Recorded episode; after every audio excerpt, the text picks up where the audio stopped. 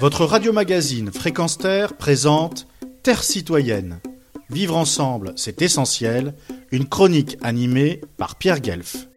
Pour cette cinquième chronique consacrée aux éditoriaux d'Albert Camus parus dans le quotidien Combat, j'ai choisi le thème Justice-Vérité que l'avocate et romancière Anne-Laure a également abordé dans un récent article du Vif l'Express.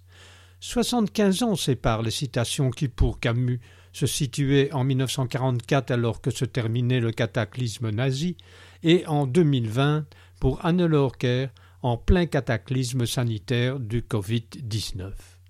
Pour Albert Camus, un monde où l'on peut obtenir n'importe quel poste sans que soit exigée la compétence ou pour le moins une certaine vertu est un monde qui porte en lui déjà le germe de sa propre destruction.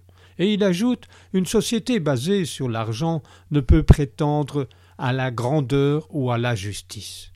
À la rigueur, selon lui, ceux qui ont choisi de vivre pour l'argent ne trouveront d'excuses que s'ils démontrent qu'ils acceptent les responsabilités de leurs privilèges.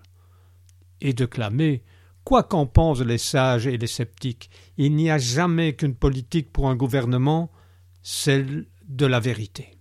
Quant à Anne-Laure Kerr est la scène d'une traite chez nos confrères, je n'ai absolument pas soif de justice, je n'en ai rien à foutre de la justice, j'ai soif de la vérité. Ce n'est pas pareil.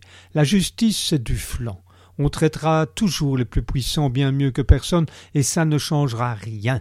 La liberté, c'est quelque chose de tarifié en justice. Si vous avez dix mille euros, je vous sors de prison. Si vous ne les avez pas, vous y restez. Le monde ne sera pas plus solidaire une fois déconfiné, dit-elle. Retrouvez et podcastez cette chronique sur notre site fréquenceterre.com.